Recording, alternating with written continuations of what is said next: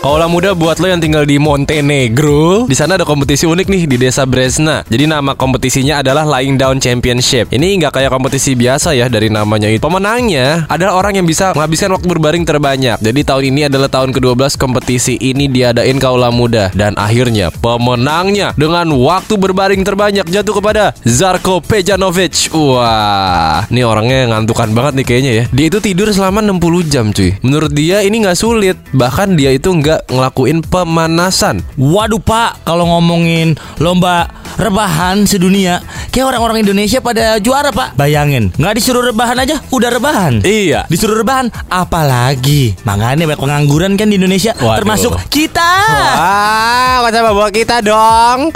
Emang itu syaratnya apa aja pak?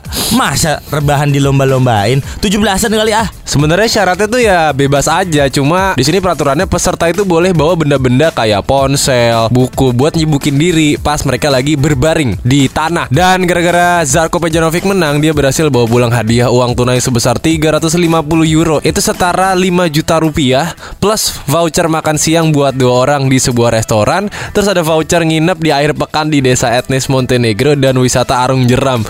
Ya ampun, rebahan aja bisa dapat 5 juta. Kedengarannya sih gampang ya, tapi ternyata kalau dilakuin tuh susah aja tahu. Lu kan pasti pegel tiduran. Kalau gue sih mensiasati untuk mendapatkan gaji UMR secara cepat ya. Langsung aja kita minum pil tidur biar kita ketiduran. Daripada minum pil KB tiba-tiba. Wah. Nggak boleh buat cewek dong itu.